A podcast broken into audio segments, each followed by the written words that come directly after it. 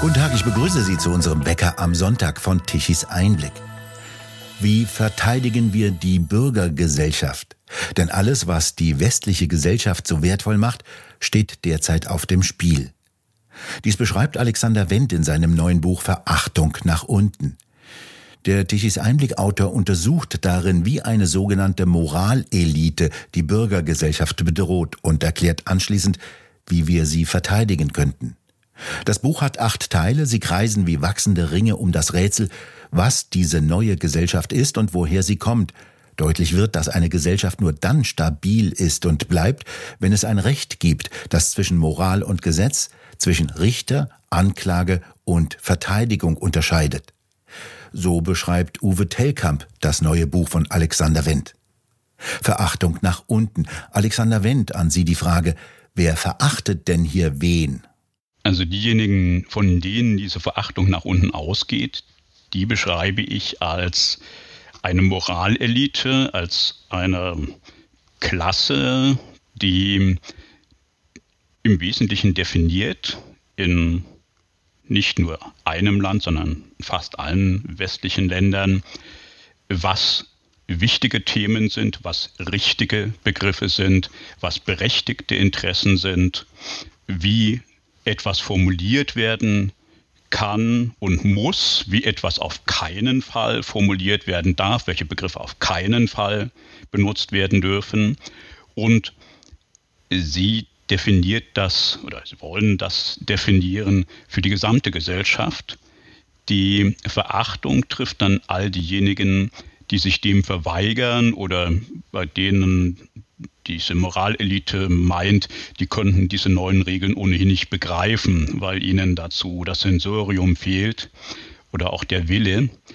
Das heißt, es geht in diesem oben und unten nicht mehr nur um das Materielle, um den materiellen Besitz, das materielle Kapital, das hat früher immer die Gesellschaft nach oben und unten gegliedert, sondern mehr und mehr um das kulturelle Kapital, also um die Möglichkeit, Themen zu definieren, Wichtigkeiten zu definieren, eben auch gleichzeitig zu sagen, was alles nicht wichtig ist. Nicht wichtig ist zum Beispiel, um einen ganz konkreten äh, Punkt, ein ganz konkretes Exempel herauszugreifen, was wir kürzlich hatten, die Bauernproteste, die es in Deutschland gegeben hat, übrigens auch in den Niederlanden, in Frankreich, äh, da gab es reihenweise Artikel in Zeitungen, Spiegel beispielsweise mit dieser schönen Formulierung, äh, der mobile äh, Mistgabelmob, aber auch in anderen Medien, die ganz klar gesagt haben, diese Leute haben überhaupt keine Interessen vorzutragen. Das hat die Gesellschaft gar nicht in, zu interessieren, was die für Probleme haben mit ihrem Agrardiesel, mit ihren Einnahmen, mit ähm, ihrer wirtschaftlichen Situation. Das sind gar keine wichtigen Themen. Es gab ja auch durchaus eine ganze Reihe von solchen Kommentatoren aus dieser neuen Klasse, aus dieser Priesterklasse, aus dieser Moralelite, die ihnen gesagt hatten, ja, demonstriert doch für das Klima. Das ist doch ein wichtiges und richtiges Thema. Also in dem Fall wären dann Bauern sehr gute Demonstranten, wenn sie das tun, wenn sie das auf ihre Schilder schreiben, was ihnen andere empfehlen. Sie sind also ganz schlechte Demonstranten, wenn sie ihre eigenen Interessen vertreten, weil das ist immer das Implizite bei dieser ähm, Kommunikation von oben nach unten. Äh, diejenigen, die oben sind, die zu dieser Priesterkaste gehören, die wissen nämlich immer, was die wahren Interessen auch desjenigen sein müssen, der protestiert. Sie können dem immer ganz genau erklären, dass er sich irrt, wenn er seine eigenen Interessen vertritt und dass er doch besser das vertreten sollte, was sie ihm empfehlen. Ja, also es ist ein von vornherein, das ist das Wesentliche, das ist noch dieser Kern äh, dieser Verachtung von oben nach unten. Diese Priesterkaste geht ganz grundsätzlich von einer Ungleichheit in der Gesellschaft aus. Es gibt die einen, sie selbst, diese Priesterkaste, die den Weg für die gesamte Gesellschaft wissen. Und es gibt die Unwissenden, die geführt werden muss, müssen, denen gesagt werden muss, wo es lang gehen soll. Und die das also selbst nicht erkennen können. Also Klassenkampf ist von gestern, der Gegensatz Kapital und Arbeit existiert nicht mehr. Wer ist denn diese neue Priesterkaste und Woher bezieht sie ihre Legitimation? naja, der ähm, Konflikt zwischen Kapital und Arbeit spielt noch eine Rolle, wird aber immer mehr überlagert durch diese Frage des kulturellen Kapitals. Und ähm, der Kapitalismus harmoniert ja, also dieser neue Kapitalismus der Plattformen sehr gut mit diesem Anspruch dieser erwachten Priesterkaste zu wissen, wohin die ganze Gesellschaft steuern muss, weil es eben doch eine ganze Reihe von, wie ich geschrieben habe, ähnlichen Schwingungen gibt. Das sind zwar unterschiedliche Milieus, aber sie haben sehr, an sehr vielen Stellen ähnliche Interessen und vor allem sie haben ähnliche Schwingungen. Sie kommen erstens in der Regel, also diese Exponenten dieser Priesterkaste, aus dem aus schon Familien, ähm, die zu den Bessergestellten gehören, zu den materiell Bessergestellten, kommen fast alle aus einem, haben fast alle einen akademischen Hintergrund. Sie benutzen sehr, sehr ähnliche Begriffe, sie treffen sich auf sehr ähnlichen Foren und äh, auf Podien. Und sie sind eben vereint in diesem Bewusstsein, wir wissen, wo es lang geht. Und wir wissen das als Einzige und im Gegensatz zu den anderen, die eben Führung nötig haben. Und die anderen, die können im Grunde auch gar nicht irgendwelche Argumente anbringen. Aus Sicht dieser Priesterkaste sind ja alle Argumente von vornherein falsch oder unmoralisch. Wenn die einen im Besitz, alleinigen Besitz der Moral sind und der, des eigentlichen Wissens, wohin die Gesellschaft sich bewegen muss, dann sind von vornherein eben alle Einwände falsch aus deren Sicht. Und das führt dann eben auch zu dieser Frage oder zu der Antwort auf der, die Frage, äh, wie sieht es mit der Legitimation dieser Leute aus? Die Legitimation kommt ja bei denen nicht aus Wahlen. Das sind ja sehr oft sogenannte Nichtregierungsorganisationen, in Wirklichkeit natürlich nichts äh, nicht regierungsfern sind. Das sind ähm, Leute aus, äh, von großen wirtschaftlichen Plattformen, sind äh, in sehr starkem Maße diejenigen, die die Begriffe in Universitäten und in den Medien prägen, die sind alle nicht gewählt, sondern sie beziehen die Legitimation aus diesem Bewusstsein, dass sie das Wissen haben, was gut für die gesamte Gesellschaft ist. Deshalb benutze ich dieses Wort auch öfter die Erwachten. Also eine Übersetzung dieses Begriffs Vogue ist. Vogue wird von den denjenigen, von den Wohlgesinnten immer nur so übersetzt, ja, das ist eben eine besondere Wachsamkeit gegen Ungerechtigkeiten. Wenn man sich das genauer anguckt, geht es eben nicht um soziale Ungerechtigkeiten, sondern im Gegenteil. Es wird ja vor allem nach auch materiell unten verachtet.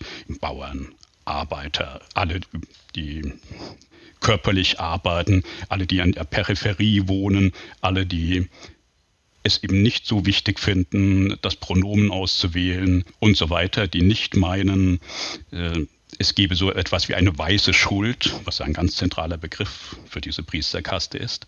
Also all diejenigen, die werden von vornherein, wird von vornherein abgesprochen, überhaupt die Berechtigung zu haben, an der Kommunikation in der Gesellschaft teilzunehmen.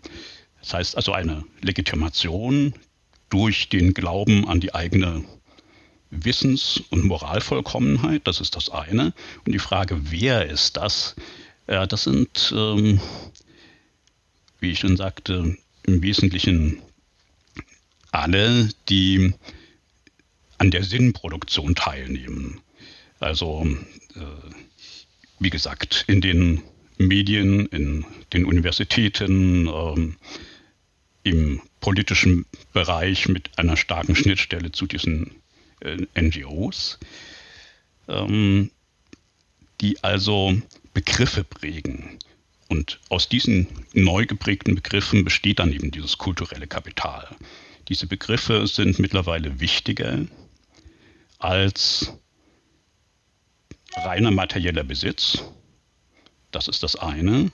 Und sie haben auch eine stärker ausschließende und ja, man kann sagen im ganz klassischen Sinne unterdrückende Funktion als ähm, die alten Besitzverhältnisse. Also jemand, der schlecht verdient, schlecht verdient hatte in der Vergangenheit, der ein prekäres Leben hatte als äh, Beschäftigter unterhalb der Facharbeiterebene vielleicht oder als ganz klassischer Facharbeiter, der hatte natürlich schon früher wenig, wesentlich weniger Möglichkeiten als jemand, der zu dieser, zur Oberklasse gehörte.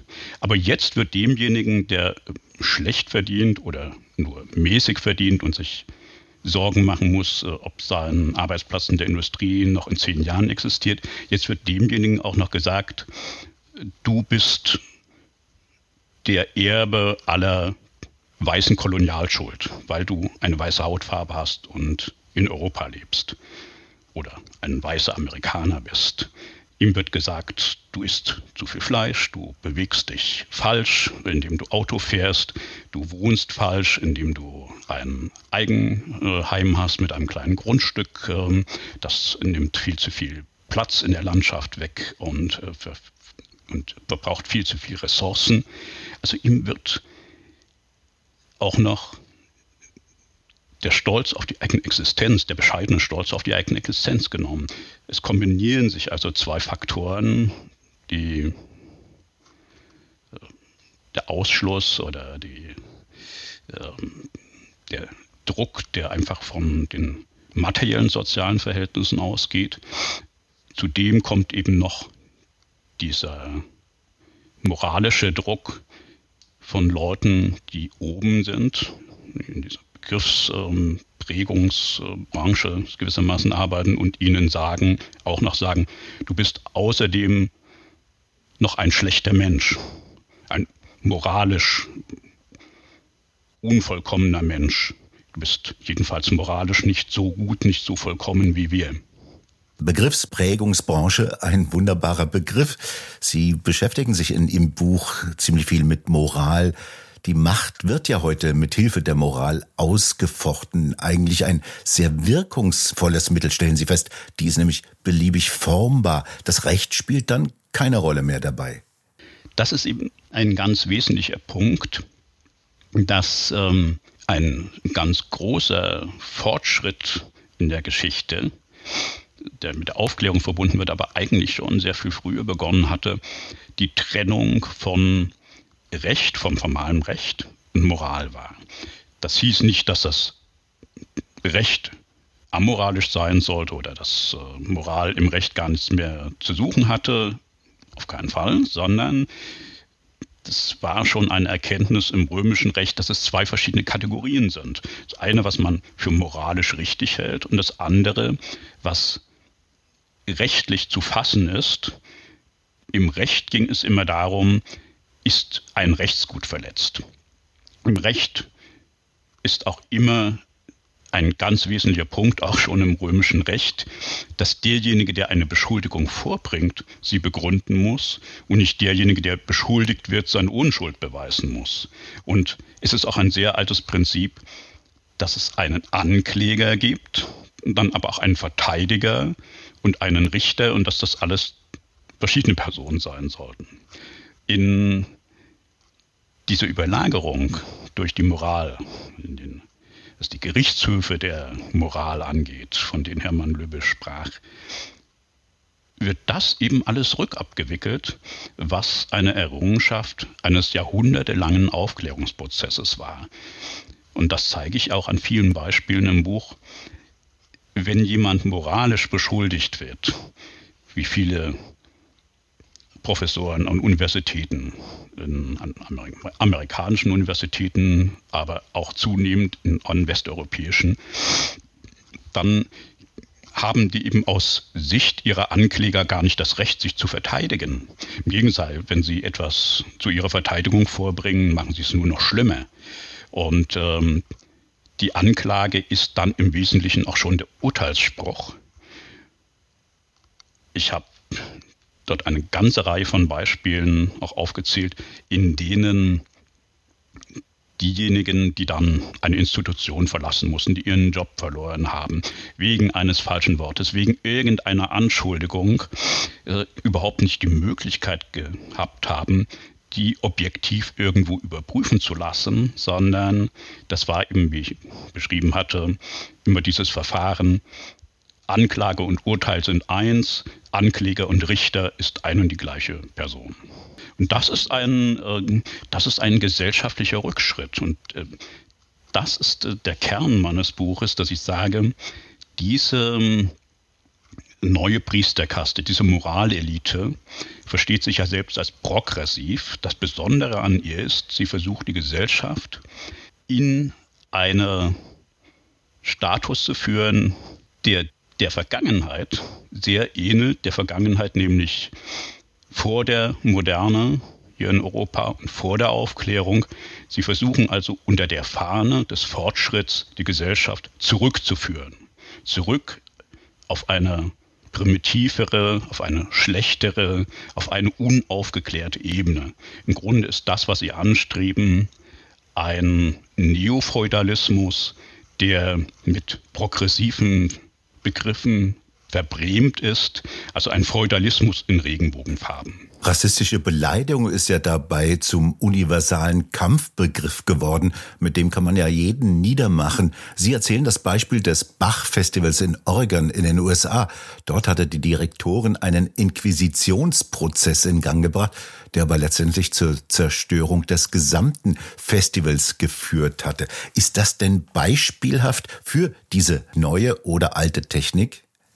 Ja, in diesem Fall ist Meeres äh, ganz besonders und sehr, sehr gut, sehr plastisch darstellbar.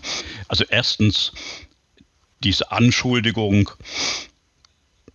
die stammt ja daraus, ähm, dass hier zwei Freunde, Matthew Horse, ein Dirigent, und äh, äh, Reginald Mobley, ein äh, Countertenor, bei einem privaten Gespräch belauscht worden sind. Also ein Gespräch, das nur sie beide überhaupt anging. Belauscht sie also jemand und der Matthew Horse, ein Brite, hat einen Scherz gemacht, indem er dem Mobley etwas im Südstaatenakzent, nachgemachten Südstaatenakzent gesagt hatte. Das ist ein Spiel zwischen beiden. Also mal hat der Mobley den schottischen Akzent von Halls nachgemacht, mal Halls eben den Südstaaten-Akzent.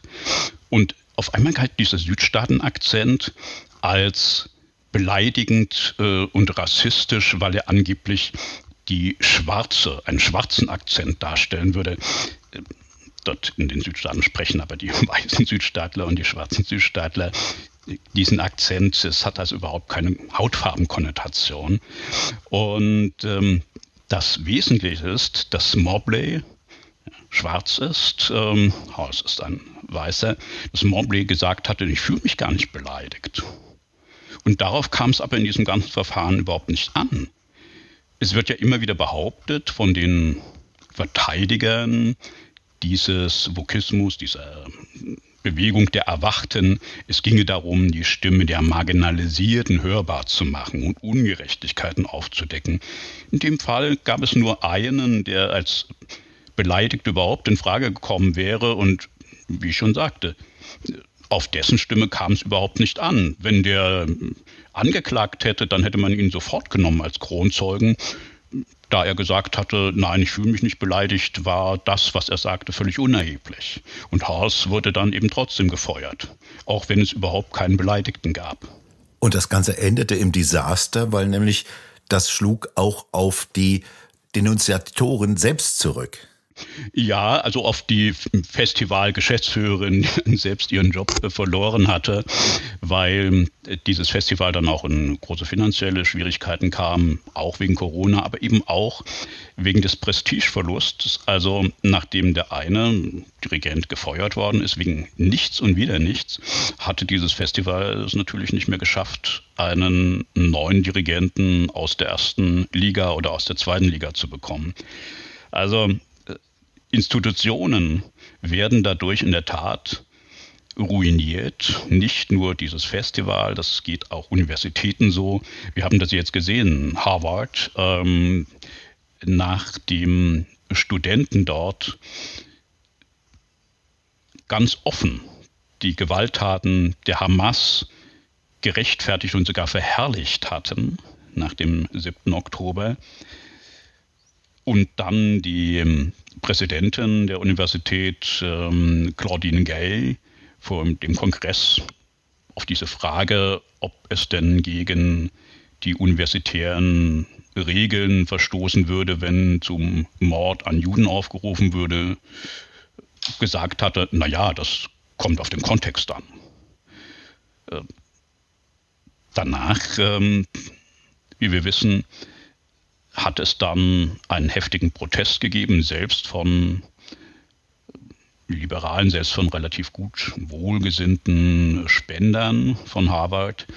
Und am Ende musste dann Claudine Gay zurücktreten. Bei der Penn State University war es so, die dortige ähm, ehemalige Präsidentin, die hatte die gleiche Antwort vor dem Kongress gegeben, dass ein Tag später dann Spenden in der Höhe von 150 Millionen Dollar zurückgezogen worden sind, weil es dann auch einigen sehr liberalen und ansonsten wohlgesonnenen Spendern einfach reichte.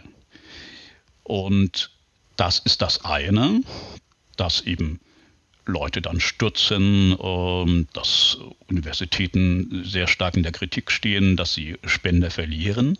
Aber das viel gravierendere ist ja, äh, das zeige ich eben auch äh, an vielen Beispielen, dass in den Universitäten das abstirbt, was Universitäten ausmacht, nämlich der freie Streit, das Aushalten von anderen Meinungen, äh, die Fähigkeit und auch der Wille, die eigene These zu prüfen, zu testen, in offenen Schlagabtausch mit anderen, mit Kritikern. Denn im Idealfall wird die eigene These dann entweder erhärtet oder es fallen dann eben Schwächen und Löcher an ihr auf. Das war immer die Stärke von westlicher Wissenschaft, dieser Skeptizismus, die Fähigkeit zum Streit, die Fähigkeit zum Zweifel, die hat immer weiter das Wissen gefördert, hat es immer komplexer gemacht. Und genau das stirbt jetzt mehr und mehr ab in den Universitäten, wenn Professoren wie Peter Boghossian, ein sicherlich sehr liberaler äh, Professor in Portland damals, äh, also alles andere als rechts, äh, konservativ, dann von den Studenten als Faschist beschimpft worden ist, als, ähm, als Rassist, als jemand, der zum Schweigen gebracht werden musste und der dann tatsächlich auch den Campus verlassen hatte. Das hat eben einen, wie man manchmal sagen, chilling, einen Chilling-Effekt. Ähm, diejenigen, die noch jünger sind in der akademischen Karriere, die schauen sich solche Fälle natürlich an und überlegen sich dreimal oder fünfmal, ob sie sich in irgendeinen kontroversen Streit werfen oder ob sie nicht genau das so wiederholen, diese Formeln äh, auf dem, gerade auf, wenn es um Themen geht wie Migration, Rasse, äh, amerikanische Geschichte, beziehungsweise hier in Westeuropa auch Geschichte äh, und etliches andere. Dass dann bei diesen Themen nur Formeln benutzen, nur Begriffe benutzen, von denen sie wissen, mit denen ecken sie garantiert nicht an. das ist der Tod des Meinungsstreits. Hochschulen sind ja schon länger keine Zentren der westlichen Rationalität mehr, stellen Sie in Ihrem Buch fest. Ja, was machen wir dann mit ihnen? Das hat ja erhebliche gesellschaftliche Auswirkungen, auch im wissenschaftstechnischen Bereich in unserer Gesellschaft, die eigentlich durch Wissenschaft vorangebracht worden ist. Was machen wir mit den Universitäten? Schließen? Naja, äh, es gibt verschiedene Wege. Also der eine ist, äh, das erwähne ich auch in dem Buch, es hat jetzt, sich jetzt gerade die University of Austin gegründet, die in diesem Jahr den Betrieb aufnimmt. Ähm, gegründet eben von Peter Boghossian, Barry Weiss und anderen, die eben meinen, die bisherigen Universitäten wie Harvard, äh, Stanford und andere, die erfüllen ihren Zweck immer schlechter. Also es gibt dann neue Institutionen. Äh, das ist erstmal hoffnungsvoll. Das zeigt, dass die Bürgergesellschaft lebendig ist, dass es auch Leute übrigens gibt, die Geld dafür geben, dass so eine neue Universität, äh, unorthodoxe Universität entstehen kann. Dann gibt es natürlich eine ganze Reihe von äh, Akademikern, die den Kampf aufnehmen, die dann auch in Kauf nehmen, dass sie beschimpft werden, verleumdet werden, dass das, was sie sagen, aus dem Kontext gerissen wird und wie es eine ganze Reihe von Professoren nacherlebt haben, dass ihre Bürotour beschmiert wird, dass äh, Codeborde davor abgelegt werden, dass Hakenkreuze äh, auf ihr Foto gemalt werden und das Ganze dann ausgehangen wird in der Universität und so weiter. Ähm, da muss man allerdings sagen, das hält nicht jeder durch. Äh, das machen einige und das ist bewundernswert. Äh, andere sagen sich dann, ja, ist es das tatsächlich wert? Aber die gibt es eben auch, die versuchen, ihre Institution zu verteidigen. Es gibt eben auch das Netzwerk Wissenschaftsfreiheit. Es gibt in den USA die Heterodox Academy äh, von Jonathan Haidt und anderen gegründet, in denen Wissenschaftler, die ganz dezidiert verschiedene Ansichten zu einem Thema haben, sich in einer Arena treffen und ganz zivilisiert streiten. Also eben gerade nicht sich wechselseitig bestätigen wollen, sondern den gepflegten akademischen Streit üben. Also das, was früher an den Hochschulen selbst üblich war, das ist auch sozusagen eine Auslagerung, ein eigenes Netzwerk, was dann das macht, was früher an Universitäten, an jeder Universität eigentlich üblich war.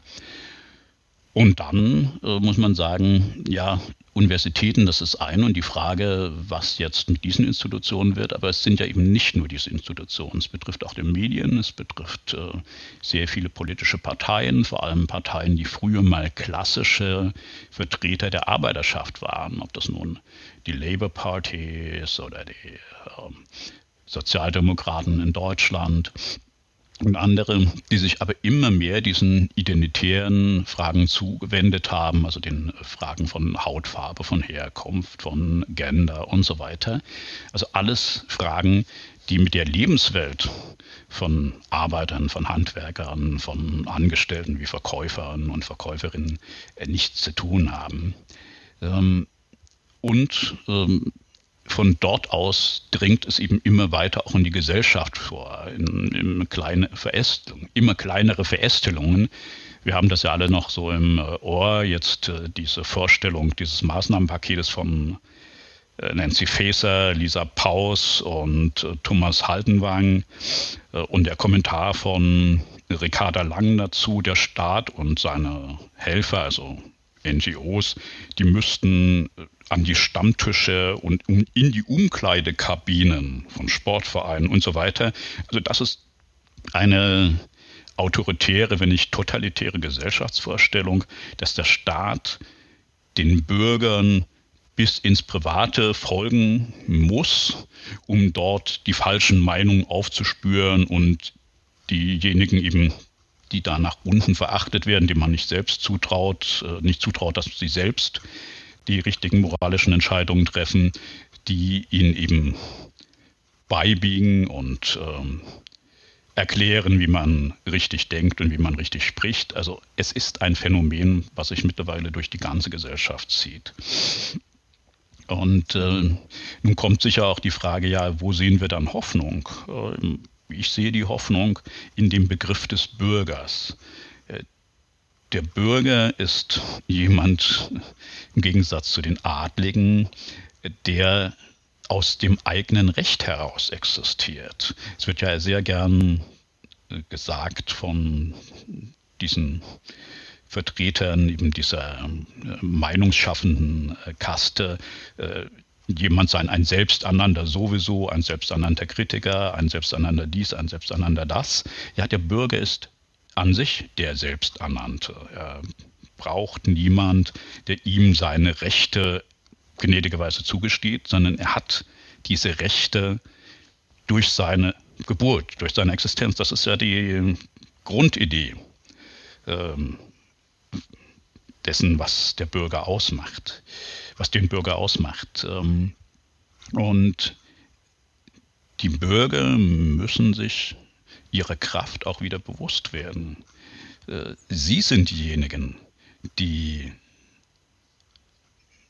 das Land am Laufen halten, die das Land ausmachen, eben nicht die bezahlten Politiker, nicht äh, Mitglieder von NGOs, nicht äh, Mitglieder äh, oder Mitarbeiter des äh, kulturellen Sektors, die sind natürlich, gehören zu jeder Gesellschaft, Kulturinstitutionen, aber sie brauchen eben die materiellen Güter, die die anderen erarbeiten. Ähm, und das ähm, ist das Wesentliche, dass die Bürger ihre Macht und ihre Wichtigkeit für die Gesellschaft wieder erkennen und erkennen, sie sind der Auftraggeber und gewissermaßen der Chef der Politik, nicht umgekehrt.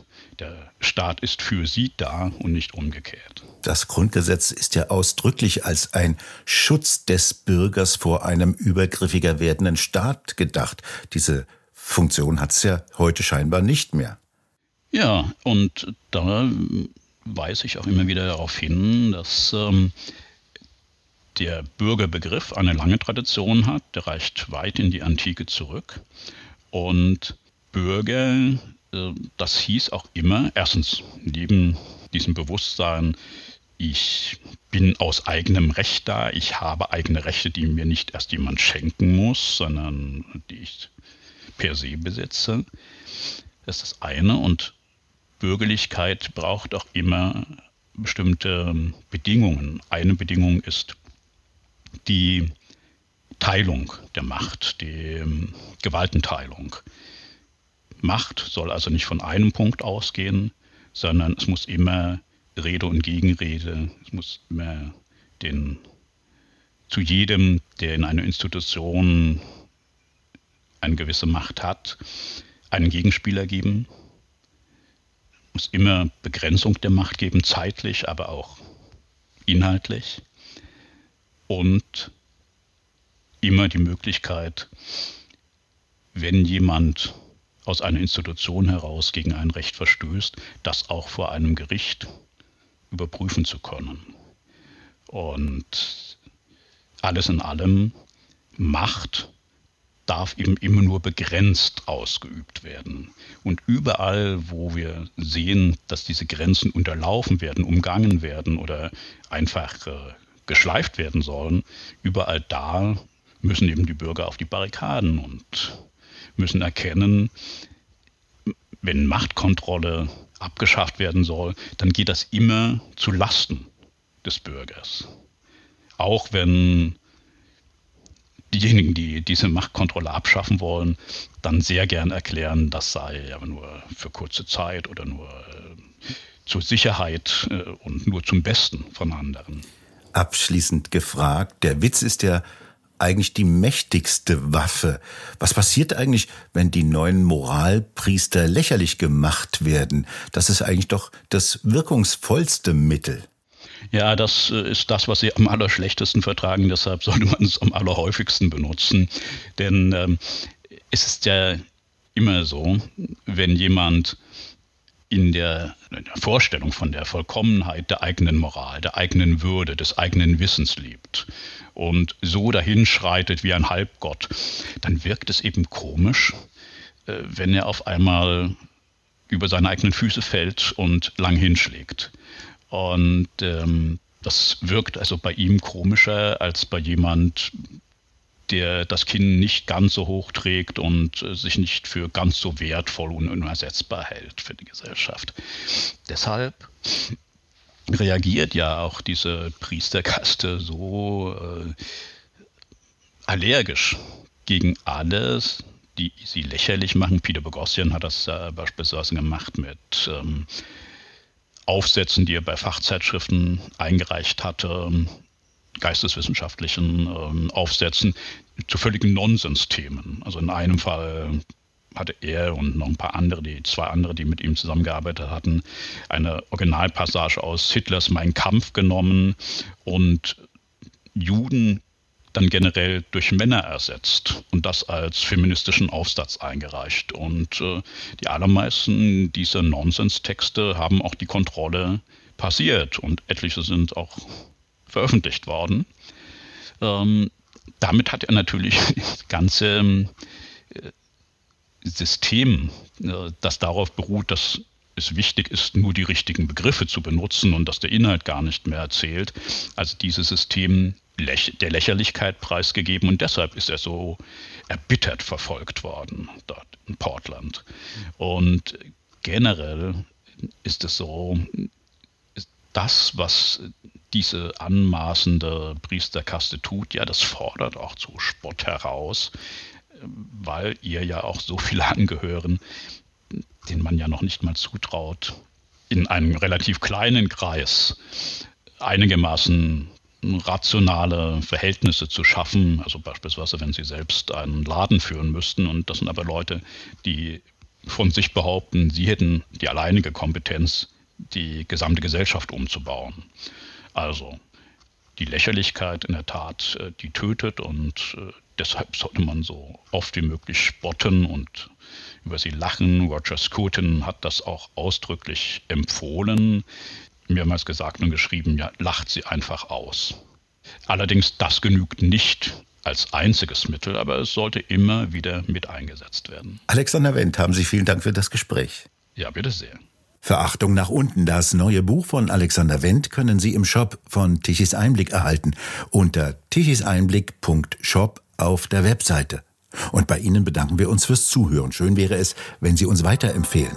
Weitere aktuelle Nachrichten lesen Sie regelmäßig auf der Webseite tichiseinblick.de und wir hören uns morgen wieder, wenn Sie mögen.